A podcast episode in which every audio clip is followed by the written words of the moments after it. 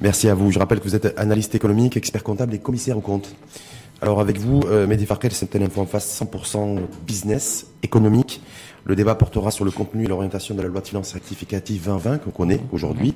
Euh, on connaît très bien son contenu puisque Mohamed Ben Chaboun, ministre de l'économie des finances et de la réforme de l'administration, l'a présenté hier au Parlement. Donc on va essayer de revenir en décryptant un petit peu tout ce qu'il y a de nouveau euh, dans ce projet de loi de finances 2020 rectificatif. Euh, savoir un petit peu la question aussi que certains se posent, est-ce que le gouvernement a choisi la voie de la rigueur et de l'austérité budgétaire pour accompagner la reprise d'activité, la lumière de ce projet de loi de finances euh, rectificatif? Est-ce qu'il faudra s'attendre ou pas à une deuxième vague, non pas épidémique, mais économique, qui pourrait euh, donner lieu éventuellement à un plan de relance économique qui sera présenté, qui, prévoit qui pourrait voir le jour en septembre ou octobre prochain? On, va, essayer de voir effectivement, sans, spéculer non plus, mais est-ce qu'effectivement se dirige vers un plan de relance euh, économique à la rentrée? Qu'en est-il des, enjeux sur le court terme, reprise d'activité, et sur le moyen terme, euh, relance économique soutenue par les pouvoirs publics ou pas? Et, savoir aussi sur euh, si tel est le cas, est-ce que l'État, les pouvoirs publics vont devoir activer des lignes de crédit sur les marchés internationaux, c'est-à-dire lever un emprunt ou euh, réformer pour dégager de nouvelles recettes financières, compte tenu que les recettes fiscales, on va y revenir largement durant ce débat, sont en décroissance et seront aussi en baisse en 2021. C'est une certitude. Absolument. Mehdi sur euh, projet de loi de finances 2020, tout le monde l'attendait? Vous aussi, vous l'attendiez? Absolument. Alors, qu'est-ce qu'il y a à se mettre là-dedans?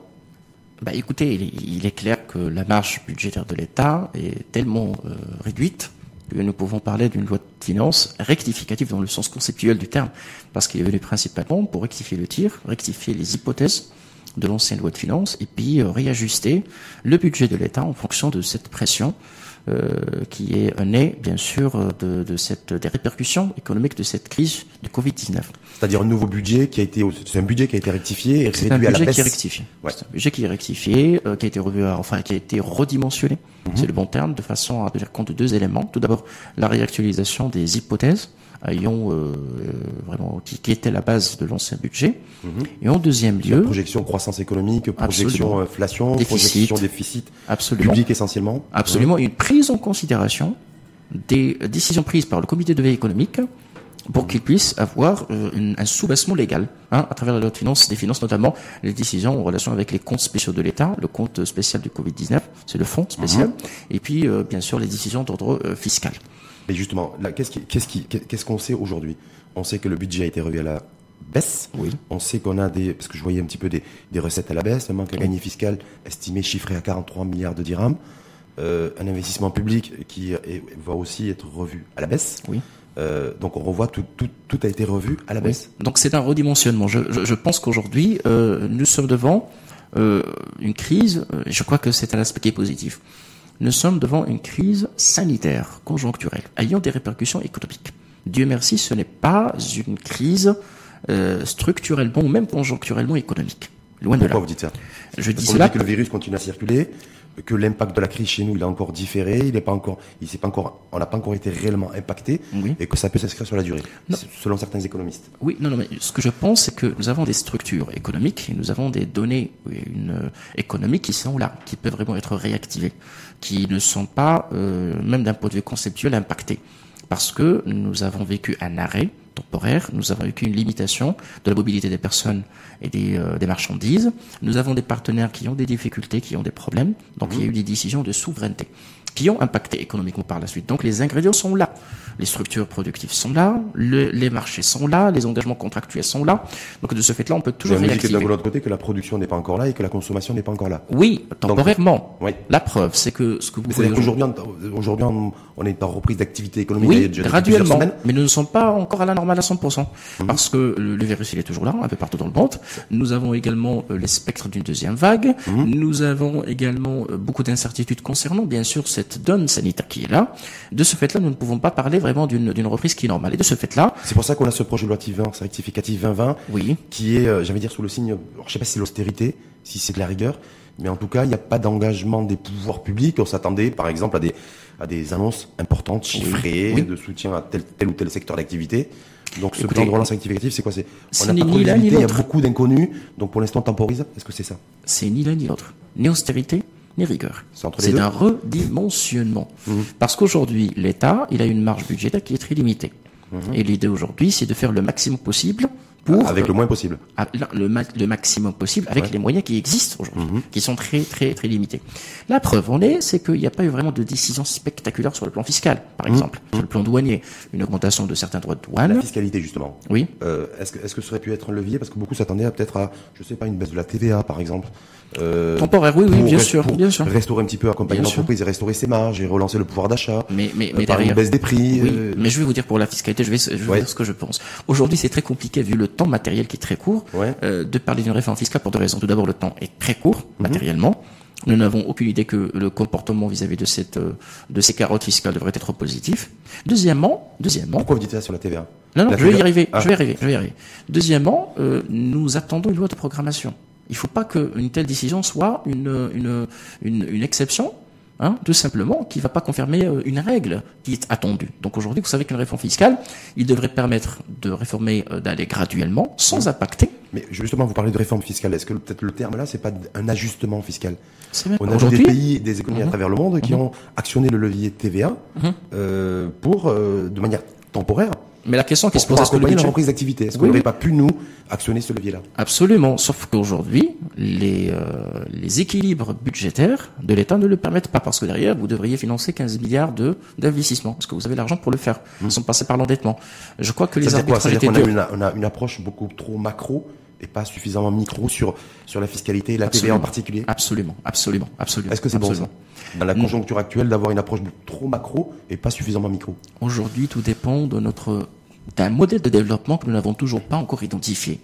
Aujourd'hui, j'ai toujours dit que toute décision est tributaire en matière de succès du bon comportement des agents économiques. Je crois aujourd'hui que dans les, les- les- les études d'impact qui ont été menées, le, le decision maker n'avait pas cette certitude que le comportement va être positif. Donc il a préféré tout simplement laisser les choses dans l'état Est-ce et actionner d'autres leviers. stratégie dans le sens où euh, ne pas, ne pas faire aujourd'hui, c'est une- ça peut être extrêmement pénalisant Oui, mais et beaucoup plus lourd et beaucoup plus contre-productif que lorsqu'on décide de faire, même si on maîtrise pas forcément l'impact de, de la, la- la Je- décision, à savoir si elle est bonne ou mauvaise. Écoutez, aujourd'hui, euh, euh, la priorité des priorités, c'est de maintenir les entreprises Mhm. en vie. Est-ce que, est-ce qu'à la lumière de ce projet de loi de finances rectificative 2020, Mehdi Farker, c'était euh, le souci, selon vous, c'était de maintenir les entreprises Oui. Euh, en vie, comme vous dites, donc Oui. Survivor, Oui. Oui. ou c'est plutôt de, d'essayer de ne pas faire déraper le cadre macroéconomique? Que j'ai l'impression que c'est beaucoup plus le cadre Non, macroéconomique non, les deux, les que deux. le- la survie des Les entreprises. deux, les deux. Le, le projet de loi tel qu'il a été présenté devant Sa Majesté avait Mhm. euh, trois axes, trois priorités. La première, c'est une reprise graduelle euh, de, à la- ou un retour à la normale euh, au niveau de l'activité économique, le maintien des postes, hein, des, des- vraiment l'emploi. va en parler. ouais. Et puis en dernier lieu, c'est l'accélération des réformes euh, administratives. Oui, et la transformation numérique. Voilà. Donc aujourd'hui, l'objectif, c'est de permettre ce maintien pour préserver. Je crois que c'est c'est bien vu. Il faut préserver les structures productives. Il faut voir que la disparition de ces structures, c'est ce qu'il y a de pire. Parce qu'aujourd'hui, je n'ai. Qu'est-ce que je vais consommer? Parce que la question que vous posez, c'est c'est assez Rachid. Qu'est-ce qu'on va consommer? Oui, C'est bien de dire euh, améliorer la qu'on va consommation. produire? Bah oui, tout d'abord, il faut produire, pour pouvoir consommer par la suite. Mais moi, mon interrogation, c'est que vous dites, c'est très micro. Et Je vais vous euh, dire pourquoi. Je vais vous dire pourquoi. Oui. Si vous dites aujourd'hui réformer la TVA Oui. Mhm. à facturer à la baisse, nous allons créer des situations de butoir, éventuellement un retour à euh, vraiment une problématique et des difficultés liées au remboursement. Et pour le remboursement, il y a, y a, y a matière au niveau de cette loi de finances rectificative. Mhm. Si vous prenez les chiffres, vous avez trouvé en loi de finances 2018 7 milliards 200, qui passe à 10 milliards 500 au niveau de la loi de finances 2019 vous faites référence au crédit TVA. au crédit TVA, le remboursement de crédit TVA, et qui passe au niveau de la loi de finances 2020 à 8 milliards 100, et qui est à 6 milliards 300 au niveau de la loi de finances rectificative. Nous craignons le shutdown budgétaire. Parce que si nous, nous, fions, euh, nous, nous vérifions les chiffres publiés à fin mai par euh, la TGR, déjà 5 milliards 800 étaient déjà remboursés. Et à fin juin, ça va être dans les 6 milliards. Donc la marge budgétaire est très réduite pour rembourser déjà. Donc c'est bien, c'est Rachid, de dire oui, nous allons vraiment facturer moins de TVA. Mais quid des intrants? Aujourd'hui, c'est compliqué de réformer dans un laps de temps qui est très réduit parce que nous allons créer cette situation et nous n'avons pas prévu le budget nécessaire pour rembourser. N'oublions pas que beaucoup de sociétés aujourd'hui qui sont à l'arrêt, ils n'ont que ce crédit de TVA pour pouvoir trouver des liquidités, sauf bien sûr hors, hors circuit normal. Donc à mon avis, c'est là où il fallait, il fallait réformer. Cette réforme, c'est une réforme qui se doit d'être budgétaire.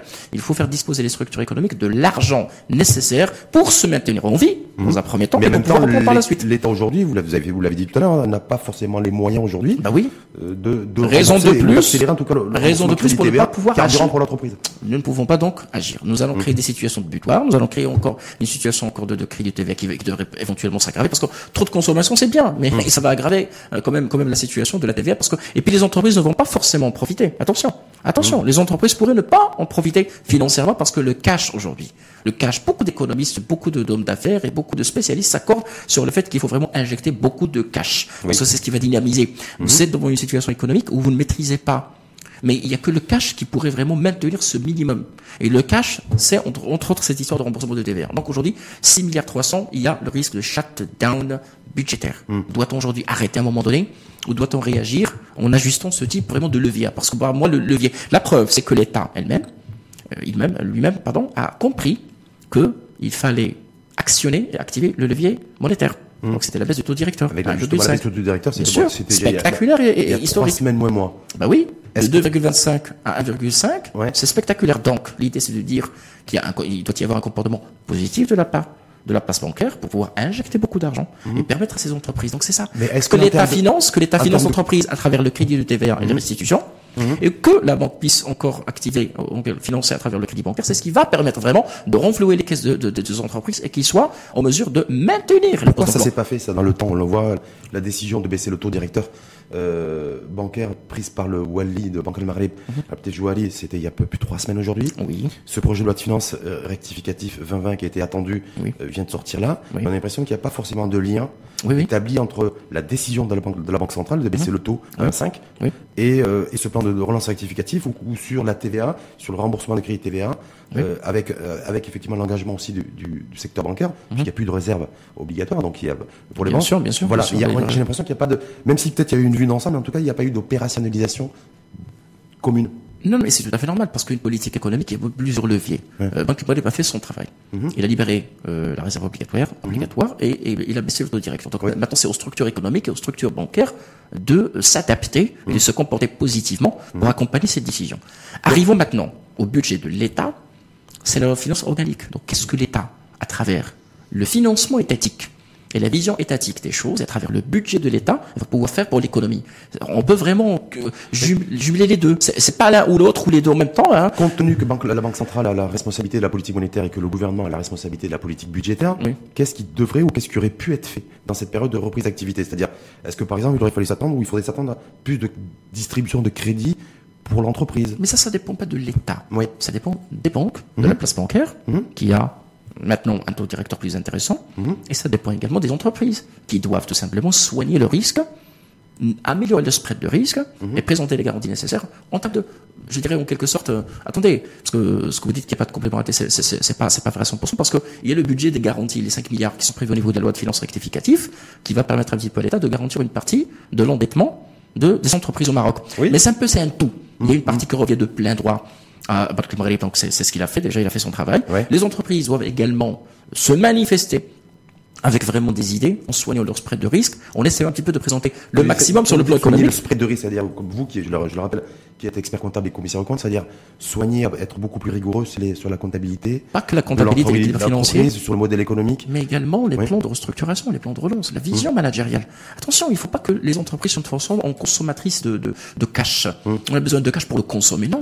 On a besoin de cash, Cash pour investir. Bah, bah oui. pour produire- Qu'est-ce qu'on va en produire de la richesse. Bah oui, produire de la richesse. Et puis, attention, il faut présenter aussi des garanties en matière de pérennité du business. Parce qu'on a, on a l'impression qu'il faut toujours compter que sur les banques. Et les fonds propres. Et les fonds propres. Et puis, toute entreprise qui se présente chez une banque, il doit D'ailleurs, C'est avoir intéressant ce que vous dites parce qu'en fait, il y en a beaucoup qui ont été surpris de voir des entreprises qui ont pignon sur rue, qui au bout d'un mois ou un mois et demi d'inactivité, sûr. confinement oblige, Bien sûr. étaient déjà en difficulté. Bien sûr. Comme si en fait on Oui. avait confondu pour Ils sont certains vulnérables. le bénéfice, le tiroir caisse de dois- l'entreprise et son compte personnel. Hein Je dois commencer par rendre hommage Oui. à plusieurs entrepreneurs qui étaient aussi patriotes et engagés, qui ont puisé dans, leur, dans leurs propres économies et réserves pour maintenir leurs entreprises en vie, notamment dans le secteur de la restauration, dans le Hmm. De transport, Mm. transport touristique par exemple, les établissements, les établissements privés d'enseignement. Vous savez, euh, c'est Rachid, aujourd'hui, il y a une stigmatisation terrible euh, de, de- de- de l'entrepreneuriat au Maroc. Ce, ce n'est pas vrai, ce n'est pas bien, ce n'est pas même pas bon. Parce qu'aujourd'hui, nous avons besoin d'un consensus général. Il y a des choses qui reviennent à l'État, mais il y a des choses qui reviennent à nous en tant que Marocains. Aujourd'hui, si je suis titulaire ou je, je possède un foncier j'ai un locataire, et son locataire est en difficulté, il y a eu un petit peu de partager, entre parenthèses, les dégâts. Mmh. Parce qu'aujourd'hui, nous ne pouvons pas imaginer que, C'est-à-dire que l'État... Mmh. Ben oui, il faut visualiser les pertes, il faut que l'État par la suite intervienne à travers le levier fiscal. Mais vous savez pourquoi l'État n'a rien prévu Mmh. Parce qu'il n'y a pas eu de gentleman agreement, il y a de consensus entre les concernés. L'État ne va pas intervenir. Personne n'est venu dire à l'État, écoutez, aujourd'hui, euh, défiscaliser les, les, les revenus. Parce que vous dire, c'est déjà prévu dans la loi, c'est déclaratif. Mmh. Si vous me dites que vous n'avez rien perçu, bah, donnez-moi ce qui, ce qui prouve que vous n'avez rien perçu. Voilà, vous êtes déjà défiscalisé. Mais aujourd'hui, lorsqu'on se tire des balles dans les pieds, c'est ça le grand problème. Donc aujourd'hui, il y a bien sûr la Banque centrale qui fait son travail, il y a l'État qui propose ce qu'elle propose, on va bien sûr décortiquer ça, Ouais. et le privé. Le privé privé. Qu'est-ce qu'il a prévu? Aujourd'hui, on se tire des balles dans les pieds. On tire sur les établissements du privé. On tire sur euh, sur sur le, le- la santé privée. On, on se on, on- tire pour tirer. Parce que si seulement c'était tellement un discours qui est Pour vous, c'est un aveu d'impuissance, en fait, de, de diaboliser le- l'enseignement Il privé, n'y a de pas la d'efforts de médiation. Nous ne voyons pas les associations vous interprofessionnelles faire leur travail. c'est- pas la solution pour sortir de cette de l'impasse et Pas pour du tout. La bonne solution, c'est d'accepter ce qui suit. Mm. Cette crise, c'est une crise qui va impacter tout le monde et qu'il y a lieu de partager les dégâts. Par la suite, l'État intervient à travers une partie. Parce que vous, avez, vous savez quel est le problème au niveau des banques? Posez la question au banquier. Il va vous dire que je n'ai pas de, bonnes, de bons interlocuteurs. Je n'ai pas de bons dossiers. Je n'ai pas de bons demandes de crédit. Parce qu'on veut de l'argent pour consommer l'argent. Mm. Il est où le travail de l'accompagnement? Ça, c'est la faute aux banques. Parce que les banques, ils ont oublié. Si les banques aujourd'hui proposent de l'accompagnement dans le cadre d'un TELACA, bah, ils oublient de faire de l'accompagnement au niveau du post-Covid. C'est là où tous les entrepreneurs sont déboussolés. Est-ce que- et les associations Est-ce interprofessionnelles. que, est-ce que la banque, dans son rôle d'accompagnement, est-ce qu'elle est en capacité, est-ce qu'elle a les moyens humains, en tout cas, de faire de l'accompagnement Mais dans cette période post-Covid. Écoutez, Je vous- pose la question parce que- ouais. Non, mais attends, moi, j'ai vécu C'est pas parce qu'on a un déploiement d'agence qu'on a un déploiement de, je veux dire, de matière grise en capacité d'accompagner tous les. J'ai vécu ces périodes de confinement, il passait pas un jour sans animer un, un webinar, Mhm. sans animer des lives. Vraiment. Il n'y a jamais eu d'occasion d'être aussi proche sur le plan communicationnel, sur le plan vraiment d'accompagnement que la période de Covid. Donc aujourd'hui, ce rôle, c'est un rôle qui est stratégique et très important. La banque, c'est Sa Majesté, au niveau du discours du 12 octobre, qui l'a dit. Le rôle des banquiers, ce n'est pas uniquement de prêter de l'argent, c'est loin. On en a dépassé. Aujourd'hui, le rôle du banquier, c'est vraiment d'accompagner. Donc, il y a le rôle du banquier, le rôle des conseils, il y a le rôle des associations interprofessionnelles. C'est notre rôle à nous tous. Mmh, aujourd'hui, aujourd'hui, réduire le- le- la problématique. euh, On en parle. Tous les- Crédit relance, crédit Mmh, oxygène, le relance, ouais, le on- n'arrive pas à accéder à, à l'impôt. Je pose la question au banquier, il vous dit, écoutez, regardez le dossier comment il est. Ouais. Regardez les, le manque de Justement, c'est garantie. intéressant, mais lorsque Damien Oxygène, parce que les, chiffres officiels sont, sont tombés, sont tombés hier, en tout cas, ont été exprimés par Mohamed Ben Chaboun, euh, concernant en tout cas le crédit Damien Oxygène, Oui. euh, bénéficiaire 45 000 entreprises, donc pour un encours de 17 milliards. Oui. Beaucoup, pas beaucoup. Parce que moi, quand je vois que 45 000 entreprises sur 700 000, je me dis, Oui, oui, non, non, mais attendez. je me dis, est-ce que c'est parce que toutes les, entre- vivons, toutes entreprises qui euh, n'avaient pas, n'avaient pas, adopté la bonne démarche, n'avaient pas euh, véritablement une demande, n'étaient pas quelque part euh, solvable, Je vais vous dire quel est le Sméti. ou c'est le ban- ou c'est la responsabilité des banquiers? Je vais vous dire quelque chose très important de Serge Smiley.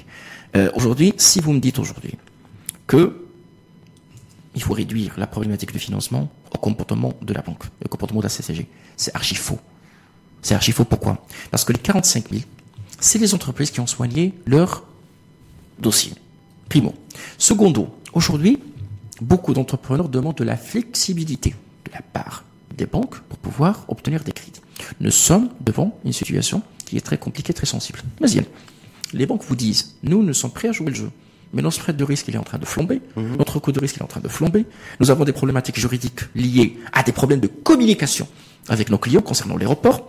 Nous avons, et nous avons une absence, bien sûr, de la part de l'État sur ce sujet bien précis. C'est ça le problème. Il fallait tout simplement s'asseoir sur table et dire, aujourd'hui, le client, voilà sur le plan juridique comment bétonner, comment baquer les, entre, les, les banques. Voilà comment il faut gérer la problématique des, des, des crédits, inter- des, intérêts intercalaires. Ils ont été supprimés pour une partie de la clientèle et pas pour d'autres. Voilà ce que le client exemple, doit présenter, doit présenter comme garantie. Parce que les banques, il faut, il faut le dire, moi je le dirais, j'oserais le dire. Oui. Ne croyez pas que les banques vont, vont, vont jeter de l'argent par la fenêtre. Faut arrêter. Non, mais ça, on le sait, ou- ça, on le sait, mais est-ce que par exemple aujourd'hui, euh, on est le 9 juillet? Oui. Voilà. Est-ce que, euh, est-ce que les, est-ce que, vous savez, pendant toute la période du confinement, Oui. il y a eu aussi prorogation des échéances bancaires et fiscales. Oui. Est-ce qu'aujourd'hui, il y a toujours prorogation ou plus, ou plus Écoutez, prorogation? Est-ce que c'est par exemple, moi, pour moi, une Pour la fiscalité, il n'y a plus de prorogation des déclarations. Il y a eu une prorogation des paiements. des paiements Voilà. Donc, Mais pas le- des déclarations. Non, pas des Pas déclarations. déclarations, ça a été fait. et, C'est fini. et au niveau bancaire. Au niveau bancaire, c'est le cas par cas. D'accord. C'est le cas par cas. Moi, ce que, ce que j'ai compris, vous êtes d'accord avec moi qu'il n'y a pas de communication claire là-dessus? C'est-à-dire que beaucoup de un- Marocains et de Marocains il y a un n'ont aucune information là-dessus. il y a un communiqué qui Ouais. date du 28 mars du GPBM Hum. qui autorise ou qui, qui offre bien sûr cette possibilité de reporter Mhm. sur demande et appréciation, le cas par cas. Il y a eu des surprises parce Ouais. que certains clients ont exprimé cette mauvaises demande de très mauvaises. Ouais, voilà. Parce que des- certains clients euh, ont déjà exprimé le, le- le- la demande de report, ils n'ont pas eu de réponse. D'autres, les Il y a banquiers, eu des réponses et pour certains, il y a eu les. Je vais vous le dire. Compte, le compte a été. je vais vous dire, débité. pour d'autres, pour Ouais. d'autres, oui bien sûr, Voilà, pour d'autres, sans que, le, sans que la personne soit au courant. Pourquoi? Parce que et d'autres à qui on a, on a on a donné un accord de principe n'ont pas accepté de signer les, les avenants ou les modificatifs des, des, des contrats, parce qu'on parle juridique quand même, et que certains n'ont pas compris les intérêts intercalaires, leur méthode de calcul, qui ont flambé. Pour le leasing, la même chose. Si le leasing intercalaire, les loyers, à mon avis, il y a un problème de fond, parce que il faut que les banquiers jouent la transparence jusqu'au bout. Il faut que les associations interprofessionnelles également jouent également la transparence jusqu'au bout. Parce que nous ne sommes pas aujourd'hui en train de se faire piéger l'un et l'autre. Les banques, ils ont le droit d'avoir, d'être bagués sur le plan juridique. Parce qu'il faut signer les avenants. Il faut signer les avenants. Mais d'ailleurs, mais par ailleurs, il faut que les banques et l'État trouvent des solutions pour essayer d'atténuer cette pression. Aujourd'hui, Banque Maghreb, il a diminué le taux directeur. Je crois que c'est une, il y a possibilité de revoir les intérêts intercalaires. Les banquiers aujourd'hui, ils vont, ils vont à travers le coût de risque parce que bon, un banquier, il voit les choses à, long terme. Ça- on, on va être devant une crise de subprime si on va aller sur un effondrement des crédits immobiliers. Les banquiers vont trouver aucun acquéreur, aucun repreneur pour, ce que- pour, pour les biens qu'ils vont saisir. Donc c'est c'est dans l'intérêt de personne. À mon avis, il faut, On, il faut on- on reviendra sur cet aspect-là, mais je et malheureusement, c'est ce qui manque au niveau de la loi de finances 2020. Loi- le- Euh, rectificative, parce qu'on n'a pas trouvé un petit peu ces mécanismes qui vont permettre de résoudre ce type de problème. et des problèmes effectivement qui aujourd'hui polluent, euh, polluent le, le quotidien pollue tout d'abord la communication. Aujourd'hui, il y a une problématique majeure de communication entre les banques, leurs clients. Donc en fait, c'est pas qu'une problématique d'action. Non. c'est pas une problématique Communication avant tout. Communication avant tout. Problématique de communication. Les entrepreneurs se trouvent ou se sont lâchés. Les banquiers, les banquiers aujourd'hui présentent des chiffres qui sont alarmants, qui sont extraordinaires. Mhm. Et je pourrais même dire que si la situation continue comme ça, certaines banques vont être déstabilisées financièrement. Mhm. Regardez les chiffres au titre du premier trimestre. Et nous attendons d'un mois à l'autre les chiffres du deuxième trimestre, euh, qui, qui font trembler Mhm. Et du, et, et, et Attention. et du troisième trimestre aussi à venir. Oui. Mais juste, euh, on va passer, on va passer effectivement sur, aussi sur la, sur la dimension micro avec un, éventuel plan de relance é- économique qui, pourrait, euh, qui pourrait être euh, voir le jour en tout cas à la rentrée. Mais sur le, le fonds spécial anti-Covid. Oui. Euh, on sait déjà, d'ores et déjà, que tout ce qui est indemnité Covid, CNSS, Oui, vont être prolongés jusqu'à la fin de l'année. Absolument. Quand Mohamed Ben Jaboun, ministre de l'économie et des finances et de la réforme de l'administration, nous dit voilà, il y a eu, euh, c'est un budget de 33 milliards de dirhams, c'est-à-dire recettes, et on a dépensé Presque la moitié. 25. Oui, Voilà, donc solde positif de 8 milliards. Oui. Donc moi je me dis, parce que je suis euh, une fois de plus d'une- des gens très moyennes, mais je sais faire une soustraction. C'est-à-dire 33 moins 25, ça fait 8. Oui. 8, euh, quand je sais que ça me coûte entre 3 et 4 milliards de dirhams par mois, les indemnités euh, CNSS et, euh, et pour les, les, les ramèdes et ramédistes et non ramédistes, je me dis on va pas pouvoir tenir jusqu'à fin décembre. Oui, jamais. Jamais. Jamais. Donc est-ce que ça veut dire, mes défakir, qu'il va falloir que les, les contributeurs généreux vont devoir nécessairement réinjecter de l'argent Au niveau de ce fonds spécial Écoutez, le fonds, oui, bon, le fonds Euh, il est toujours open, il est toujours euh, ouvert. Il est toujours ouvert, il va être maintenu, apparemment il est prêt, il est parti pour durer. Bon, il est parti pour durer, mais est-ce que c'est pour tout le monde ou ça va être de façon ciblée? Je crois que ça va être de façon ciblée, parce que ça a été cité même au niveau du communiqué, euh, bien sûr, de, de, Palais Royal concernant le, euh, je dirais le, le, le, Conseil de ministres. Et il était question de parler de partenariat sectoriel. Ouais. Il y a des secteurs qui vont pouvoir reprendre une activité normale, d'autres qui vont toujours être impactés. Mhm. Sérieusement impactés. Donc je crois aujourd'hui que nous n'avons pas la marge budgétaire pour continuer à financer de la même façon. C'est impossible. Attention, nous ne sommes, nous sommes toujours, toujours en train de parler du Covid-19 comme étant une seule vague. C'est pas deux, deux- une deuxième ou une troisième vague, on n'en sait rien. Mais Et ça pourrait remettre tout En en tout cas, comme instrument de financement de la solidarité, Oui. ça, ça a reposé et ça, ça repose et ça reposera sur le fonds euh, spécial anti-Covid. Bien Absolument. Euh, pas entièrement, pas Mais entièrement. une bonne pas partie. entièrement. Pas entièrement, une bonne partie. Sachant bien sûr. que, sachant que la, composition de, Bien de- sûr. de ce fonds spécial, oui. l'État, les pouvoirs publics ont donné 10 milliards de dirhams. Le reste, c'est essentiellement la contribution d'acteurs privés. Aujourd'hui, Mmh. bien sûr, aujourd'hui, nous n'avons pas les moyens d'aller au-delà de ce qui a été collecté aujourd'hui. Je dis en tant qu'État. Maintenant, si les privés doivent encore mobiliser de l'argent, bah, c'est Bah, la grande question qui se pose. est-ce que l'argent, en fait, il est chez le privé? Et est-ce que les acteurs privés qui ont contribué à ce fonds euh, spécial anti-Covid, parce que je rappelle que sur les 33 milliards de dirhams, 21 milliards, c'est la contribution du secteur privé. Absolument. Donc l'argent majoritaire. Absolument. Est-ce que pour tenir, pour financer les, enfin, les- en tout cas les indem- l'indemnité Covid, à la fois Oui. CNSS Oui. et à la fois Ramed, Oui. et non Ramed d'ailleurs, et donc les 5 millions de ménages, est-ce qu'il va falloir nécessairement que le privé, ou le privé va être une fois de plus sollicité pour réinjecter de l'argent dans le fonds? Alors, lorsque le ministre des Finances parle de pertes pour l'économie nationale Mmh. de pas moins de 80 milliards, Oui. déjà, nous avons vu l'évaporation de 80 milliards qui est parti, de création de richesse. Sans parler bien sûr de, de, je dirais, de valorisation, hein, rien que euh, la capitalisation boursière. Hein, et vous allez voir en quelque sorte l'impact terrible de cette crise. Donc aujourd'hui, je pense personnellement que le privé ne pourrait pas lever autant d'argent. Ça va être très compliqué pour que le privé puisse lever encore 30 milliards ou 40 milliards. Ce n'est pas aussi évident. Cela dit, euh, il faut un retour à la normale. Nous ne sommes pas dans une situation C'est un retour à la normale au niveau des équilibres euh, macro micro et macro. Micro et macro. Mais ça, ça va demander du temps. Oui, il faut Là, il y a l'urgence. Quand je décide, moi, de soutenir jusqu'à la fin de l'année euh, Oui. les personnes qui ont perdu leur emploi, Oui, euh, qui ont perdu, qui sont toujours- temporairement, qui sont la CNSS, ils texte- sont 900 000. Le, le texte, il est clair. Il dit Oui. les personnes à l'arrêt. Qui sont à l'arrêt et toujours à l'arrêt. Mhm. Est-ce qu'aujourd'hui, on peut parler d'activités qui sont toujours à l'arrêt? Oui. Mhm. Compagnie aérienne, agence de voyage, enfin dans une certaine Hôtellerie. mesure, hôtellerie. Alors, Restauration. bien sûr, donc il y aurait toujours des, act- des, des personnes qui sont à l'arrêt, ne serait-ce qu'en partie. Ça, ça existe. Mais ce n'est pas la même ampleur. Ce n'est pas les mêmes niveaux, c'est pas les mêmes volumes. Ce qui fait que le, niveau de mobilisation sera jamais le même. Ça, Jamais. sera- il sera moins important. Mais bien sûr qu'il sera moins Sauf, important. sauf Sauf le shutdown budgétaire. C'est-à-dire, mais il y a aussi une autre donne.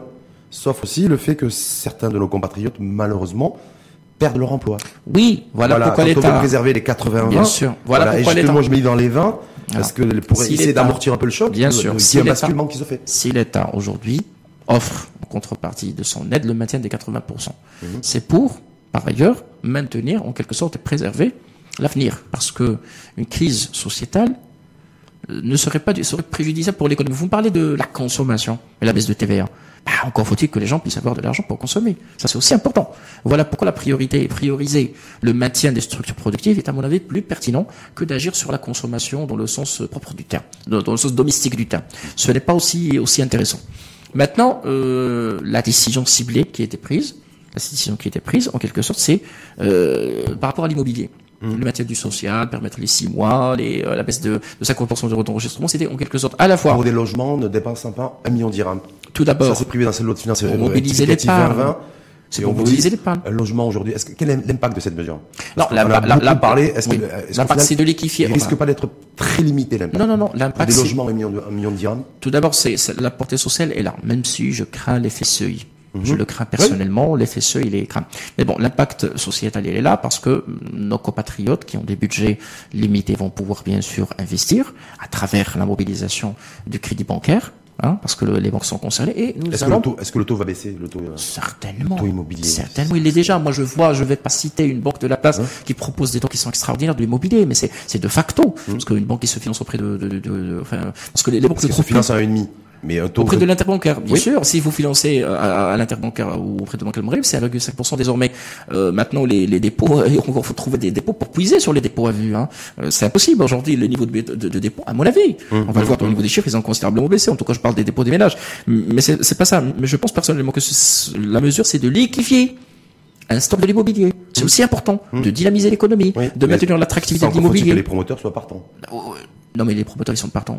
Mm. Ils sont partants, les promoteurs. Moi, j'ai vu un petit peu les baisses qui sont consenties. Et je crois qu'il y a, qu'il y a une vraie volonté de liquifier, parce que ça ne servira à rien de rester comme ça sans rien payer. Moi, je préfère de loin liquifier ce stock, hein, avec cette, cette carotte fiscale que de rester en train d'attendre. Est-ce que vous avez entendu un seul promoteur immobilier ou la fédération J'ai entendu, des promoteurs immobiliers j'ai entendu que mettre en avant le, le- le stock et de dire voilà le véritable enjeu pour faire repartir le secteur, c'est d'abord de, de- c'est la- c'est d'abord de liquider le J'ai vu, euh, j'ai vu la FNPI Ouais. diffuser un document. Mm. Mais avant, bien sûr, le, le déconfinement, Mm. qui parlait un petit peu des risques de maintenir la situation en tant que telle. Je crois personnellement qu'en baissant les prix, Mm.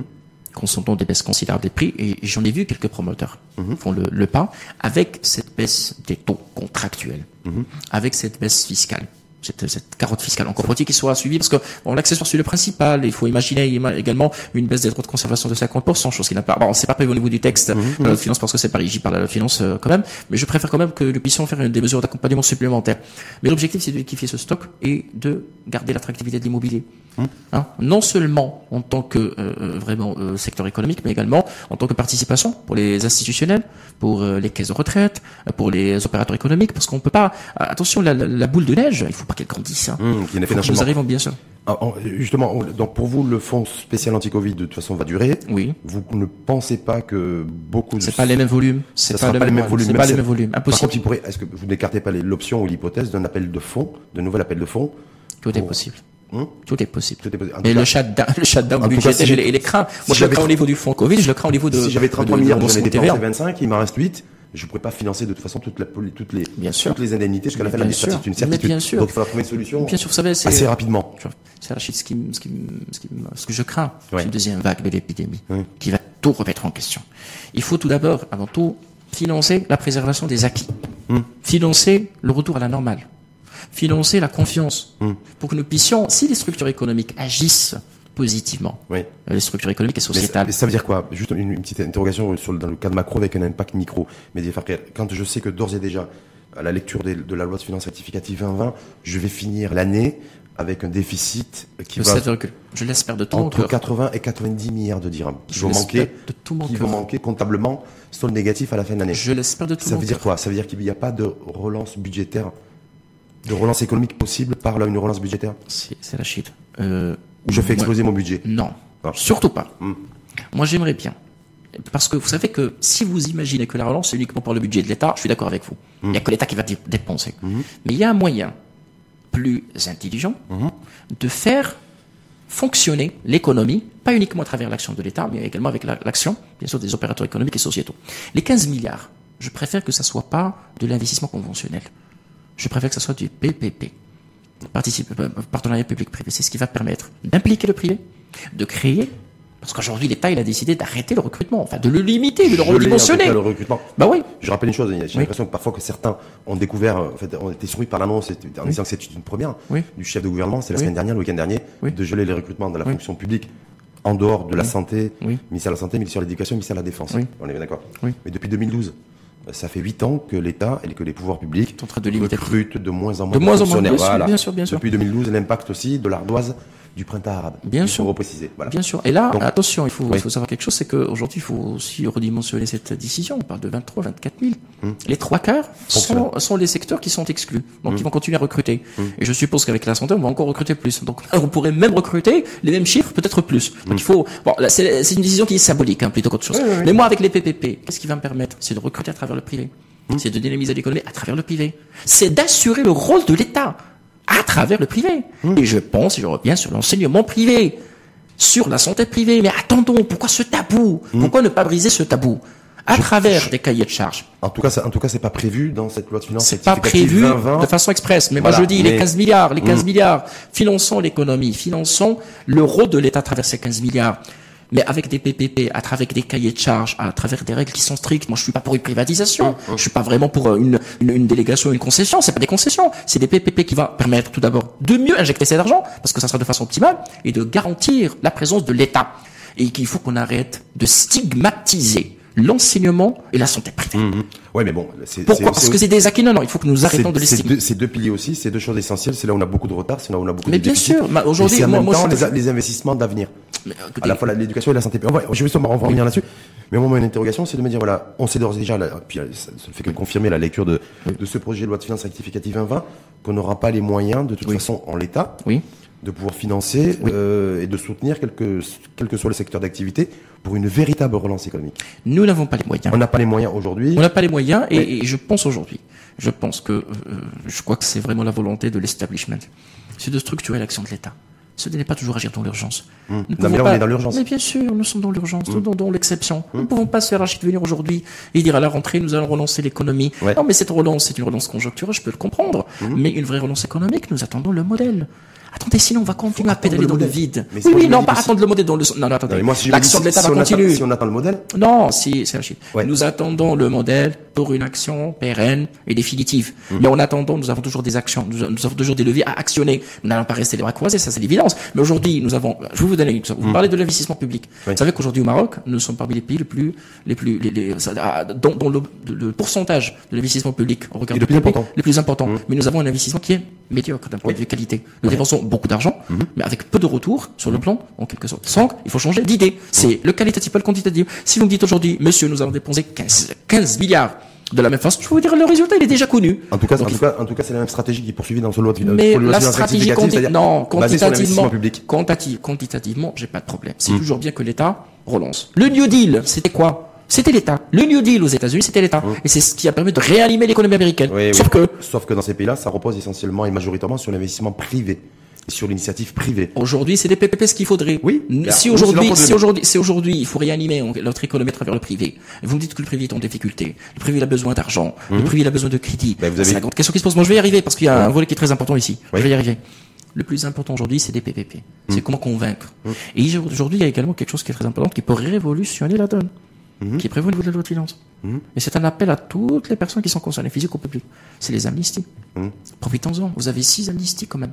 Et là, je vais saluer quand même une décision qui est très sage, qui a été prise au niveau bien sûr de cette loi de finances, c'est de dupliquer l'amnistie sur les incidents de paiement, les fameux 1,5%, pour les incidents enregistrés entre le 20 mars et le 30 juin. C'est très sage. Mais effectivement, c'est là où il y a eu beaucoup d'incidents parce que les gens n'étaient pas dans la capacité de ça, payer. Vous, ça, vous êtes pour sur l'amnistie. Mais beaucoup attendent, vous savez, ils parlent pas d'amnistie. Je vais vous dire. Ils parlent d'élargissement. Ils parlent de l'é- l'élargissement de la- de l'assiette en matière de cotisation de nouveaux enfants. mais il nous faut une loi de Et tout ça, c'était beaucoup plus important que le... C'est Rachid. Nous Ouais. n'avons pas le temps matériel. La Ben loi de oui, finances mais- 2020 a été votée. Il était toujours question de sortir ou de faire sortir la loi de programmation. Nous sommes devant le Covid. Alors là, j'ai eu l'amnistie. Six amnisties qui vont permettre un petit peu, à mon humble avis, si on va y adhérer toutes et tous, de révolutionner la donne. Je pèse mes mots. Le cash, les avoirs à l'étranger, le foncier, les bilans rectificatifs. Mais bien 2020. sûr, de, rela- de rallonger les délais. Et ça, c'est une décision qui, à mon avis, sachant que l'expérience a déjà été menée et qu'il n'y a eu pas des résultats probants. Je vais vous dire, c'est Voilà, parce que vous me dites l'État, bah, il y a l'État, il y a les autres. Oui. Bah oui, il faut qu'on en Bah, parle les- un peu. bah, les- en fait, Bah, on faut qu'on en parfois parle. que l'État, c'est nous. Il faut qu'on en parle. Oui, oui, bon, l'État, dans le sens un petit peu conventionnel du terme, c'est l'establishment, c'est l'exécutif. Mm. Bien. Aujourd'hui, l'argent, c'est pas uniquement chez l'État. L'argent, chez l'État et chez les autres. Les autres doivent comprendre une chose. C'est que si l'État n'arrive pas à encaisser correctement, il y a deux choses qui vont se passer. Un alourdissement de la pression fiscale. Et en deuxième lieu, bien sûr, les contrôles fiscaux. une, une hausse des impôts. Bien sûr, où l'État va tout simplement aller pas dans le sens agressif du terme, mais dans le sens légal du terme. L'État va actionner l'outil de contrôle parce que un État qui voit qu'il y a des dizaines de milliers de contribuables avec peu de contributions par personne, ben, il a le droit de se poser la question, mais qu'est-ce qui se passe? Nous avons les chiffres. L'État irait pour savoir ce qui se passe. J'ai une économie qui produit des richesses, qui grandit, qui fait des, des- une croissance extraordinaire, j'ai un tout petit peu d'impôts. Ce n'est pas normal. Donc l'État irait bien sûr pour actionner les leviers. Ah, donc soit qu'on va augmenter l'imposition, mais ça, ça, ça va venir dans le sens où, à mon avis, c'est pour ça qu'il a interrogé. Là, Je vous laisse vous Voilà pourquoi j'ai dit l'amnistie. L'amnistie, qu'est-ce qui permet l'amnistie? Qu'est-ce qui est l'avantage de l'amnistie pour cette population? C'est de légaliser et de mettre en conformité une fois pour toutes leur situation fiscale.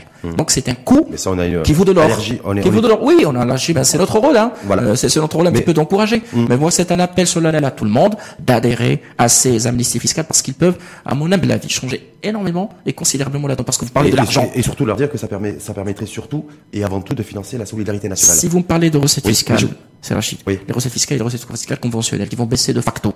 Mais les recettes fiscales exceptionnelles, c'est les recettes fiscales que je suis en train de citer. Mmh. C'est les recettes qui sont liées à ces opérations d'amnistie de régularisation, qui sont très intéressantes sur le plan légal. C'est des quitus qui n'ont pas de prix. Mais Bah, c'est les quitus, ben voilà, ça c'est intéressant ce que vous dites. Les quitus, c'est des quitus. Que, que logiquement l'État devrait exiger Oui. lors de marchés publics. C'est le cas aujourd'hui. Oui, mais le cas aujourd'hui. voilà, mais bien sûr, exiger. situation de régularisation fiscale. Mmh. Aujourd'hui, écoutez, une régularité fiscale à 100%, il faut vous contrôler. On peut pas à chaque fois, à l'occasion de chaque, euh, ouais, ouais. voilà, contrôler les opérateurs économiques. C'est, loin de là. Mais aujourd'hui, le plus important, à mon avis, le plus important, c'est tout simplement de changer qualitativement. On parle de la préférence nationale, on parle un peu de tout. Oui. Oui. c'est vrai. Mais aujourd'hui, pour mettre en évidence et pour mettre en application de telles, de telles idées à ces, nous avons Mmh. besoin d'idées sur la nature de ces marchés publics. Si nous allons dépenser les 5 milliards de la même façon, à mon humble avis, c'est un avis qu'on engage comme un modeste personne, ce n'est pas opportun. Parce qu'aujourd'hui, nous avons besoin de réanimer toute une économie, toute une société. L'attente première du patronat, vous avez fait référence au secteur privé, l'attente première du patronat, c'est justement de maintenir, voire d'augmenter la commande publique telle qu'elle est.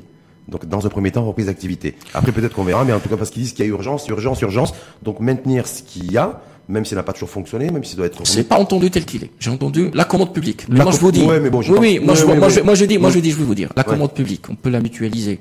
Au lieu que ça ça profite à 3, 4, 4, 4 opérateurs, je dis n'importe quoi, sur un secteur donné, on va, on va faire profiter tout le monde. Et il faut pas que ça soit forcément une commande publique centralisée. Pourquoi pas les régions? Hein? Il faut pas Bah, que c'est- ça soit forcément une commande C'est publique. c'est tout l'enjeu, effectivement, Bien de sûr, la commande euh, publique. qui je vais vous dire, pourquoi, ne pas, par exemple, exiger que ça soit des groupements ou que ça soit consortialisé pour qu'on en enfin, fasse en profiter le maximum. Pourquoi pas? Sous forme de, espèce bah de oui, forme de groupement, bah oui, Ouais. pourquoi pas, pourquoi pas. L'idée aujourd'hui, c'est ça ce que j'ai dit, euh, Serge, depuis tout à l'heure, c'est des idées. Parce que cette commande publique aujourd'hui, cet argent aussi rare, Alors, si rare dans un contexte très particulier, il faut la dépenser de la façon la plus sage possible. Il y a la dimension sociétale, la dimension économique qui est derrière, mais pas de façon conventionnelle. Nous ne pouvons pas gérer l'exception par une logique de règle. C'est aussi simple. Surtout en matière budgétaire. Bon, en tout cas, ça c'est le rôle pour l'État. On parlait, on, on, on échangeait tout à l'heure, donc se dire bon, vous êtes d'accord avec moi, cette, loi, cette loi de finances rectificative 2020, c'est juste pour la reprise d'activité. Euh, Est-ce que vous pensez, vous, Mehdi El que il pourrait, j'ai bien dit, il pourrait y avoir un plan de relance économique à la rentrée? C'est-à-dire, on fait avec, ce, avec cette loi de finances rectificative, on passe l'été avec, si je puis dire. Par contre, à la rentrée, il faudra nécessairement un plan de relance économique à la lumière, parce qu'on en saura plus sur la deuxième vague éventuelle Oui. du coronavirus, par Oui. exemple. Oui. On aura plus de visibilité aussi sur les plans de relance et sur l'activation des plans de relance économique au niveau de notre de l'Union européenne, qui est notre premier partenaire commercial, Oui, oui, et euh, qui est peut-être aussi la locomotive, le moteur aussi indirect de notre croissance économique. absolument. Voilà. Donc se dire voilà, septembre-octobre, ça peut être aussi cette loi de finances rectificative, l'État qui temporise, qui laisse passer l'été, et on y verra plus clair au niveau sanitaire et au niveau économique à la rentrée. Écoutez, aujourd'hui, je pense personnellement que euh, euh, une loi de finances c'est pas l'unique moyen ou l'unique instrument d'action d'un État. Effectivement, l'État pourrait agir à travers un plan sectoriel exceptionnel en mobilisant un budget exceptionnel. Tout est possible. Il y a Tout un emprunt exceptionnel du coup. Bah oui. Moi je dis. Parce qu'on l'a c'est dit, on n'a pas de sous. On va finir l'année- de toute façon, on n'aura pas de sous. Il faudra Sauf si on nécessairement aller sur les marchés internationaux, ou alors, comme vous avez dit, euh, un coup de baguette magique et on arrive à lever de, de nouvelles recettes fiscales d'un coup qui pourraient nous permettre d'éviter de passer par la case emprunt, ce qui m'étonnerait. Moi, je vais vous dire une chose. Pas de planche à billets, pas d'endettement, et tout ira bien. Pourquoi? Pour une raison simple. Parce que vous allez garder la souveraineté sur votre décision. Vous allez garder la souveraineté et votre marge de décision en tant que pays souverain. Dès que vous allez tout simplement... Ça, c'est un vœu pieux que vous êtes ou c'est. c'est un conseil, Oui. plus qu'un conseil. Mm. C'est c'est ce faut. Parce que dès que nous allons perdre notre souveraineté, ça sera un passe bis. Tout est possible parce que euh, on est en train de dire euh, ça va pas arriver, mais lorsque je vois la pression qui est sur le budget d'État, je vois euh, les recrutements qui diminuent, je Mais vois c'est quoi le prix à payer de la souveraineté? Parce que si, effectivement, vous avez, le- vous avez, vous avez complètement raison. On n'est pas dans l'obligation, si on le souhaite, d'aller sur le marché, sur les marchés internationaux pour emprunter et pour s'endetter massivement. aujourd'hui, On, on, on on on n'est pas, on n'a pas le couteau sur la gorge. il n'y a pas de, je- ce qui- Sauf ce y a- que, sauf que je vais asphyxier mon économie, et sauf que je vais me retrouver avec de la casse sociale et un chômage de masse prévisible. Écoutez, Donc je veux dire souveraineté et le coût de la souveraineté. Écoutez, aujourd'hui, il faut que je change qualitativement ma manière de collecter la recette et de engager la dépense. Qualitativement. Je vous ai parlé de nouvelles idées, de nouvelles combinaisons, d'une nouvelle manière de voir l'action de l'État financièrement dans un temps de crise. Il faut impliquer tout le monde, sans exception.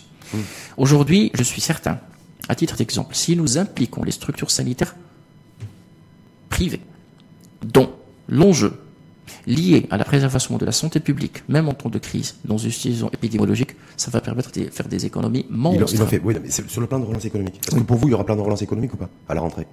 Je n'ai Ou est-ce pas qu'on va rester? Est-ce que ce projet de loi de finances Pour l'instant, rectificatif 2020, mais on va, euh, voilà, on- en fait, il y aura que ça. Non mais écoutez, la, la- il la- faudra qu'on se débrouille avec ça. Non, mais juste pour jeter justement des questions de souveraineté, où il va falloir se découvrir. mais je vous dis que je peux dès maintenant faire cette relance à travers le budget que je viens de voter ou je vais faire voter.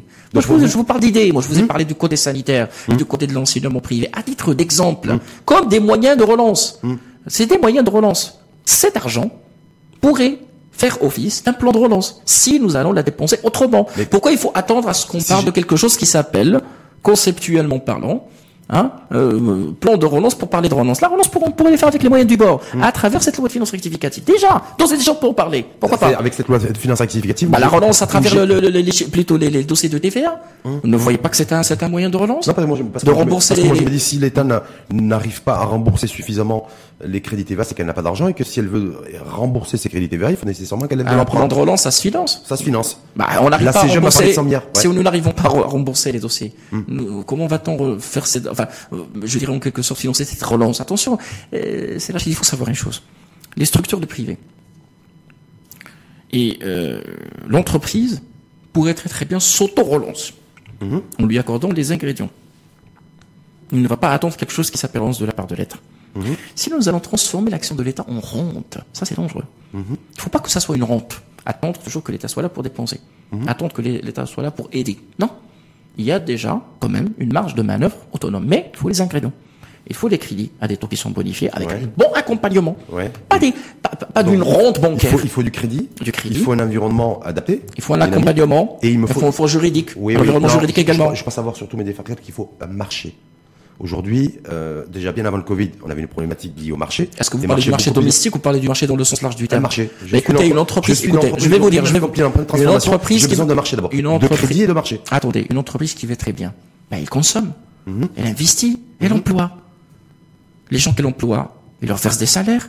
Et de leur côté. Et c'est comme ça, là. C'est pas le marché, c'est-à-dire que j'attends à la fin quelqu'un qui a de l'argent et qui va consommer. Non. Mhm. Le marché, c'est un peu dans le sens large du terme. Il y a le marché domestique, il y a le marché des entreprises, il y a un peu de tout. Donc, euh, créer un Le marché, marché, le marché à l'export? bah oui. Donc, écoutez, moi je vais vous dire une chose. Tout d'abord, je, ne peux tabler que sur la demande intérieure, à court terme. Vous me parlez de tendance Ouais. Je ne peux pas aujourd'hui hypothéquer mon action, hypothéquer mon économie à des aléas qui ne dépendent pas de moi. Donc c'est la demande interne. Pour l'instant, Pour l'instant. Ce- en attendant que les choses s'améliorent et se stabilisent ailleurs. est-ce que la demande interne n'est pas menacée dans le sens où on, il y a, euh, on annonce un chômage euh, conséquent, Ben oui, bien sûr qu'il des est menacé, pertes on en parle. des réductions de, de, de salaire. Maintenant, l'emploi, Oui. maintenant la, la dynamique Comment on maintient l'emploi? Parce que j'ai bien compris, mes Farquet, que vous êtes contre l'endettement et contre Oui. l'endettement massif, et vous considérez Oui. que de passer par la case emprunt, c'est mettre en péril, en danger notre souveraineté. Non, attendez, en tant que pays, En tant que pays. Ok. Parle en tant que pays. Commençons par les je suis- Non. Veut commençons, commençons par le commencement. comment- Il y a des choses qui existent. Si je dois aujourd'hui financer Non, mais ça, je m'excuse, mais sur la demande intérieure. La demande intérieure, c'est-à-dire Oui. le pouvoir d'achat de nos concitoyennes et Oui, bien sûr, concitoyens. bien sûr. Donc, un pouvoir, un pouvoir d'achat où il y a une forte détérioration. Oui, parce que l'agent, les, les agents économiques, euh, enfin, ils ne maintiennent Voilà. pas, ils ont pas, ils ont pas pu, ils ont pas pu, grâce à l'action de l'État, on a pu vraiment maintenir une partie, hein, garantir un minimum qui sachant, 2000. que- sachant qu'aujourd'hui, 9 juillet, euh, le projet de loi de finances rectificative 2020, il y a Mhm. rien, je n'ai rien vu pour stimuler la demande et donc la consommation interne. Si ce n'est, si ce n'est, On- on est d'accord. Oui, oui, bien sûr, si Voilà. ce n'est, si ce n'est le, bien sûr, euh, l'immobilier, hein, la baisse des 50%. Oui, la baisse de 50%, je vous dirais Oui, euh, il y, a- il y a également le, le paiement mobile, mais ça, Oui, euh, oui, oui, le, on le aurait- sanitaire. On aurait préféré éventuellement une baisse de l'IR, c'est eu un effet significatif. Oui. On aurait préféré, par exemple, une baisse, on en a parlé tout à l'heure. Est-ce que la structure de des recettes de l'État le permet? Voilà, mais c'était tout la question. Oui, en bien tout sûr. cas, rien n'a été fait pour protéger, pour stimuler la demande intérieure. Euh, Disons, disons, attendez, on peut pas dire que rien n'a été fait. tout cas, Parce que l'État pourrait vous dire, oui, oui, non. mais c'est Rachid, il faut pas réduire euh, l'action de l'État, des baisses de l'impôt pour euh, pour, pour l'État. Oui, oui, mais il n'y a pas que ça. Il n'y a pas que ça. Il n'y a pas que ça. Euh, Aujourd'hui, je dis que pour que l'État marocain puisse par la suite garantir ses taux vous venez de citer, de ne pas voir les augmenter par la suite. Regardez ce qui s'est passé au Liban et, au, et en Jordanie en essayant d'augmenter, d'améliorer les choses. Il faut que, que nous puissions, bah, on va maintenir les choses sur cette question parce que nous n'avons pas d'autre choix.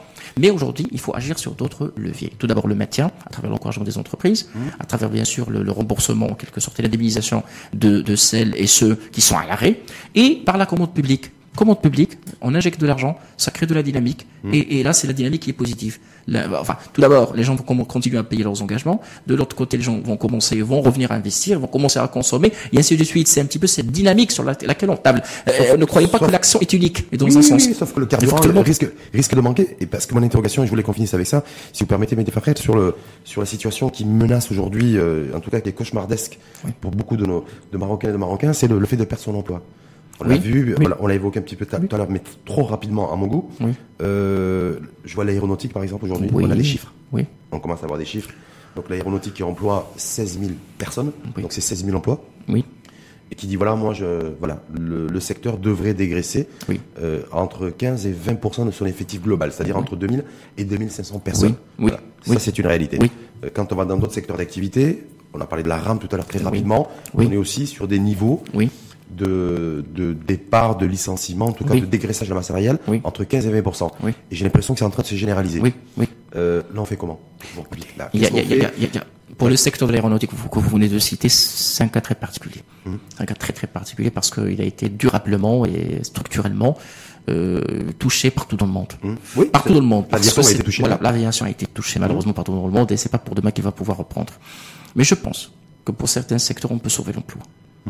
Tout d'abord, tout d'abord, avec, avec quel argent Parce que je rappelle aujourd'hui, par exemple, pour la RAM, il y a aujourd'hui une négociation pour des départs négociés. oui, oui, des départs volontaires. Oui, Donc des départs volontaires, on sait très bien. euh, pour des- assurer les, départs, enfin, moi je Assurer une partie des départs volontaires Je respecte, je Et une la- partie licenciement. Oui. C'est ce qui devrait se passer euh, Oui, dans beaucoup de structures une, une- voilà, c'est une restructuration. Pourquoi? Oui, mais qui est coûteuse aussi pour l'État. Bien sûr. C'est-à-dire pour le contribuable, c'est-à-dire nous. Oui, mais euh, ça va être plus coûteuse par la suite si la situation continue et dégénère. C'est encore ça va être plus coûteux. Aujourd'hui, les opérations de restructuration sont très lourdes, très coûteuses. Ils sont inévitables dans certains cas, mhm. mais ils peuvent être, être évitables dans d'autres cas. Si vous me dites aujourd'hui que le secteur du tourisme, on peut très très bien le sauver, à condition qu'il soit aidé, pas par de la rente, mais par de la consommation intérieure. Il faut que nous revenons sur des slogans tels que Buy Moroccan, c'est-à-dire il faut que nous achetons du marocain, mhm. il faut que nous consommons du marocain, il faut que nous aidons tout d'abord par la consommation. La préférence nationale, elle est là. Et puis, tout simplement, on rend hommage à l'intérieur. Et puis, pour une entreprise qui opère, c'est pas toujours du bénéfice. Dans, un, dans les temps de crise, il faut se maintenir en vie. Il faut se, moi, je préfère de loin perdre une partie et se maintenir en vie plutôt que de tout perdre par la suite. Mm. Ça, c'est très important. Et puis, et puis, le sens patriotique et le sens de responsabilité sociétale, il est très important chez les entrepreneurs. Après des années de gloire, après des années de bénéfices, nous ne pouvons pas aujourd'hui tourner le dos à nos concitoyens, à mmh. nos salariés, à son économie, à son pays, en se disant non. Parce que parce que l'entreprise c'est pas une vache à lait. Vous avez vous avez fait référence au secteur touristique. Vous avez vu comment hier soir Oui. L'annonce qui est tombée euh, de le pays donc le Maroc qui décide d'ouvrir ses frontières. Oui. Aériennes, maritimes. Oui. Et donc du coup terrestre, même si l'on n'a pas précisé, ça veut dire aussi terrestre. Oui. Est-ce que ça, ça va faire du bien à l'économie ou pas? C'est je, ne peux pas anticiper. Je peux pas anticiper. Euh, c'est encore trop tôt. C'est vrai. Faut attendre. Oui, oui. Faut encore trop. C'est encore trop tôt. On parle de deuxième vague. On n'en sait rien. Moi, moi j'ai. Mais de prime abord. Ouais, de prime abord. déjà. Bah oui. Est-ce que c'est bon pour le bon le moral économique déjà? Oui, mais euh, il faut attendre. Il hmm. faut attendre à mon avis parce qu'il faut pas il faut pas tabler que sur ça. Il faut hmm. attendre. J'espère que la situation sanitaire va s'améliorer une fois pour toutes, va se normaliser une fois pour toutes. Oui oui oui, oui bien sûr. Mais c'est ça. Mais oui mais c'est c'est ça. Pour ça, il faut pas qu'on puisse avoir de faux espoirs, parce que vous savez ce qui se passe un peu autour de nous. Les États-Unis, les chiffres sont en train de flamber. Euh, ça va très, très vite. Bah ouais, ça va très très vite, ça va très très mal. Euh, un vaccin, c'est pas pour demain. La situation est encore trop compliquée. Donc moi, je préfère de dire oui, réouvrir les, les frontières, je veux bien. Euh, croisons les doigts pour que ça reste dans la normale, mais c'est pas ça qui va changer la donne, à mon avis. C'est un bon signe. Pour vous, pas d'impact économique pas direct, en tout cas. Je n'ai pas, oui, impact au cas où les agents économiques vont réagir positivement. Bah, je me dis, mais je ne peux pas. Pour les importateurs, par exemple. Oui, à condition de que ça continue et que ça dure. Qui me dit que ça va continuer? Je n'ai aucune visibilité. Cette donne épidémiologique, elle est très importante. Et vous savez pourquoi c'est, Rachid, on a du mal? C'est parce que malheureusement, notre modèle d'action collectif n'a jamais eu comme noyau dur la gestion des risques nous sommes en train d'évoluer, on marche des risques. Sachant, que le Covid-19, malheureusement, en fait, il était difficilement prévisible et que c'est transformé en pandémie, donc je pense que oui, mais que dites-vous, que dites-vous demander oui, à nos amis Moi, je vais vous donner, moi, je vais vous dire de quoi je parle. Que dites-vous de l'Allemagne qui a initié en 2018 un exercice national et collectif contre des risques épidémiologiques. C'est ça la gestion des risques. Une cartographie des risques, une agence nationale de la gestion des risques, une stratégie globale de gestion des risques sur le plan national. C'est ça ce qui va nous être. Et attention, je crois que le message a été capté parce que durant le Conseil du ministre, si vous avez bien fait attention, il y avait euh, le vote d'un texte la validation plutôt l'approbation d'un texte qui, euh, euh, bien sûr, attribue la gestion des risques cybernétiques à la défense nationale. Et ça, c'est bien vu, bien capté. Un risque, c'est pas que le risque sanitaire, c'est un peu de tout. Mmh. Et à travers bien sûr la digitalisation, il y a des risques qui sont euh, apparus par-ci par-là. Donc c'est la défense nationale qui s'en occupe. Ça c'est très important parce qu'il n'y a pas que le risque sanitaire, les risques cybernétiques. Si tout se bloque, vous savez à Casablanca, il fallait une panne électrique pour faire bloquer. Euh, euh, qui, qui, fait parler de euh, 6 millions d'habitants qui, qui, n'avaient pas d'électricité. Qui avait parlé d'elle pendant, pendant pendant des heures. oui, pendant pendant 6-7 heures d'ailleurs. C'est ça la gestion des risques, ouais. c'est ça la gestion. Si vous voulez que les choses continuent, il faut pas avoir cette obsession, cette peur bleue de quelque chose qui risque de faire tout arrêter. Est-ce que, est-ce le le fait, comme ce que vous appelez en tout cas, que vous souhaitez vous en tant qu'analyste économique, que le Maroc ne recourt pas à un, endettement et un emprunt massif, est-ce que c'est la prévision de risque aussi? Oui, mais bien sûr. Parce que, attendez, vous savez comment Vous savez comment bah, C'est une gestion anticipative. Mhm. Vous savez, aujourd'hui, il y a quelque chose que nous n'avons toujours pas activé. Vous voulez que je vous réponde de façon claire et directe et, et, sans, vraiment sans arrière-pensée. Appliquons la loi. La loi organique des finances se base sur la gestion par objectif. Où sont les objectifs. A-t-on une comptabilité analytique? A-t-on un contrôle de gestion publique? A-t-on un inventaire du patrimoine? A-t-on les moyens de l'action? Est-ce qu'un État et un État a une obligation de moyens ou une obligation de résultat Les deux. Parce que là, les je crois que c'est pas clair non plus dans les les deux, les deux, les deux, les deux. je vais, je vais les deux parce que les deux. Pourquoi? Parce qu'il faut que je fasse attention à mes moyens, c'est vrai, mais derrière un État, il a toujours une obligation de résultat, c'est le bien-être. C'est le sauvegarde du bien-être et de l'intérêt national. Mais si on, on l'a bien vu, euh, les projections pour la fin de en tout cas les projections 2020, euh, c'est un déficit budgétaire qui devrait aussi entre, entre moins 7, moins 7,5, moins 8. Hein, un, un, PIB négatif, sol négatif entre moins 5 et moins 6. Voilà. Si, si j'emprunte pas, si je ne si je ne sollicite pas les marchés internationaux, si je n'ai pas de nouvelles sources de financement, euh, est-ce que je vais pouvoir tenir jusqu'à la fin de l'année? Tout dépend hum. de la manière avec laquelle je vais collecter les recettes et faire les dépenses et m'organiser pour maintenir cet équilibre financier. C'est possible techniquement, mais je l'espère de tout mon cœur. Parce que moins 5%, ça sera un exploit à mon avis. Mhm. Moins 7,5% comme déficit, déficit ça sera un exploit. Mhm. Je le dis. Ça moins 7,5, c'est moins 80 milliards de dirhams. Hein, ben oui, ça sera un exploit. Attendez, mhm. vous avez déjà un, comme cible moins 3,5%. Si vous n'allez faire dégraisser le budget de l'État que de 4%, c'est un exploit. Donc ça fera 7,5%. Et moins 5%. C'est-à-dire un exploit après un confinement de 3 mois. Mais oui, bien sûr. Confinement, avec répercussions, avec euh, une dépense publique qui est en train de, d'exploser, avec toutes les pressions par-ci par-là que vous, êtes en train de citer. Ça va être un exploit. Je vous dis C'est pour ça que l'État, les pouvoirs publics temporisent. Mais pas, ils temporisent, n'a pas le choix. Parce que, attention, la crédibilité non, mais temporise vis-à-vis de l'emprunt. C'est, c'est Rachid. Si aujourd'hui, on presse sur le budget de l'État, on presse sur les équilibres macroéconomiques, c'est le dirham qui va s'effondrer. Oui, c'est l'enjeu. C'est ce que. Bien sûr. Il faut donc soutenir la, la monnaie, soutenir l'économie nationale mm. et maintenir les équilibres et surtout maintenir les ingrédients de la solidité de notre système financier pour que notre spread de risque soit bien maintenu. Que si par la suite, dans des conditions plus favorables, on pourrait recourir au financement. Et en endettement à l'extérieur, mmh. on va tout simplement avoir les arguments pour bien négocier. On va juste emprunter, signer un contrat et payer par la suite. Mais il n'y aurait pas de personnes qui vont venir nous dire. non, en fait, les pouvoirs publics ont décidé, euh, on le voit là, donc à la, selon votre lecture en tout cas de ce, loi, de ce projet de loi de finances euh, rectificative 2020, mmh. c'est on consolide ce qu'on a, oui. on fait avec ce qu'on a, oui. et demain, c'est-à-dire demain, c'est-à-dire dans les prochaines semaines ou les prochains mois, en tout cas on se laisse le temps de de voir un petit peu comment ça se passe. Comment ça va se passer La réactivité, la réaction mhm. et le comportement des structures sociétales et économiques est à mon avis décisif dans les jours, dans les heures mhm. qui viennent. Même pas les jours, c'est les heures qui viennent. Ça va être décisif.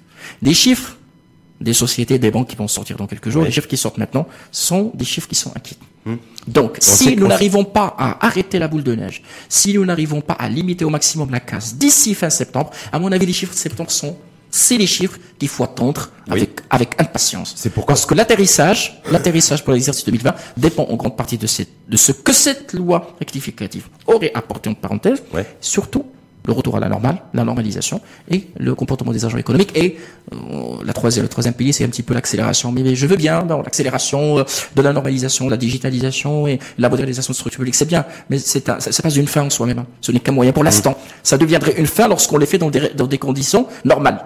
Nous ne pouvons pas imaginer une réforme dans la douleur. Hum, hum. Voilà. Mais toute réforme, de toute façon, sont, quel, que, quel que soit le, le, le temps, qu'on occupe, peut être douloureuse. Parce qu'on on oublie aussi le fait que pendant tout ce temps-là aussi, euh, on oublie les réformes. Plus personne ne parle de la réforme des caisses de retraite. On sait très bien aussi que c'est quelque chose qui nous prend au nez. Euh, Pourquoi? Parce que tout d'abord, nous n'avons pas les moyens mhm. d'activer cette réforme. Mhm. Nous n'avons pas les moyens. Nous n'avons même pas la data. Mhm. On vient de le découvrir. Nous n'avons même pas la data pour piloter. Oui, non, non, non, c'est pas de la. Oui, je veux bien, mais de la bonne data, le registre. Moi, je pense qu'elle est précise la data du Covid. Hein. J'ai pas dit, j'ai pas dit le contraire, mais aujourd'hui, je veux dire qu'il faut structurer les choses parce que c'est un vrai chantier. Mais j'aimerais bien juste pour pour pour sur ce sujet c'est Rachid pour conclure. Oui. À mon avis, parce que c'est important de le dire. Il faut le dire à tout, à toutes celles et ceux qui nous suivent. Jamais on va pouvoir imaginer une relance sans de concessions douloureuses de la part de tout le monde. Personne ne s'en sortira indemne, ne s'en sortira gagnant. Mmh. Ce n'est pas du tout normal de le penser comme ça. Personne ne peut vraiment renvoyer la patate chaude ailleurs. Tout le monde va s'asseoir pour partager les dégâts. Mmh. C'est-à-dire qu'on va tous se mettre à la même table et partager le même gâteau. Parce que ça, amer. Oui, oui, c'est un gâteau, mais oui, il. Il faudrait pas que les, vous savez, c'est comme dans les, cette, logique financière où les, les, bénéfices sont partagés par les mêmes et les dettes, c'est, euh, elles sont généralisées. Voilà pourquoi j'ai dit tout à l'heure. Voilà. Donc, euh, moi, je, je m'adresse à ces entrepreneurs qui nous hmm. écoutent, à ces agents économiques, à ces opérateurs. Ne tournez pas le dos à votre pays, ne tournez pas le dos à vos salariés, ne tournez pas le dos à vos entreprises. C'est injuste. Vous avez gagné, vous avez pu évoluer pendant des années. Vous êtes ce que vous êtes grâce à ces, ces, ingrédients, ces acteurs. Il ne faut pas leur tourner le dos aujourd'hui. Je crois que c'est très important ce message parce que on reviendra toujours à, aux valeurs, valeurs du patriotisme, valeurs de la responsabilité sociétale. Ce pays est le nôtre, ce n'est pas le pays du gouvernement, ce n'est pas le pays de l'État. C'est notre pays à nous tous. C'est très bien d'ailleurs. Et, je vais peut-être dans votre sens aussi, mais des fakir, quand on, a vu fleurir sur les réseaux sociaux les slogans euh, soyez marocains, soyez patriotes, partez en vacances au Maroc, mais soyez marocains, soyez patriotes, préservez les emplois au sein de vos entreprises, et, montrez-vous solidaires, parce que c'est le moment où jamais. Absolument. Et ça, je l'ai pas encore vu, donc j'espère que ça pourra ça, bah, ça, viendra. C'est ce qu'il faudrait aujourd'hui, c'est tout simplement de dire que le Maroc euh, va s'en sortir grâce aux actions des Marocaines et des Marocains. C'est réducteur de penser qu'il y a toujours que le gouvernement et que l'État qui va tout faire. Mm. On doit tout faire et je dis, il faut pas qu'on se tourne le dos euh, les unes, les uns et les autres. Ça, c'est très important. Merci en tout cas à vous. Mehdi, euh, Mehdi je rappelle que vous êtes analyste économique, expert comptable, commissaire au compte. Merci. Donc voilà, tout ce contenu analytique. C'est intéressant dans le cadre de l'info en face en matière de diversité parce que vous êtes la première personne qui dit moi je ne suis pas pour l'emprunt, je suis pour préserver notre souveraineté. Absolument. Voilà, et que l'emprunt, on verra plus tard. Pas de prix. Mais en tout cas, consolidons ce que nous avons avec euh, et faisons avec ce que nous avons. Absolument. Ne soyons pas voilà trop gourmands parce qu'après ça pourrait coûter beaucoup plus cher. Absolument. C'est la gourmandise qui coûte cher. Absolument. Hein, il n'y a pas que les, il a pas que les bonbons qui font tomber les dents. Absolument. Et puis retenir le, le gâteau amer qu'on va partager. Ouais. On partage que des gâteaux, il y a bien, il y a des gâteaux, il y a des gâteaux. Aujourd'hui, il est temps de, de, partager le gâteau amer. Ouais, amer, voilà. Même si c'est pas de chantilly, c'est ça. Absolument. Un gâteau sans chantilly. En tout cas, merci. Merci infiniment à vous et merci à, vous, Serge.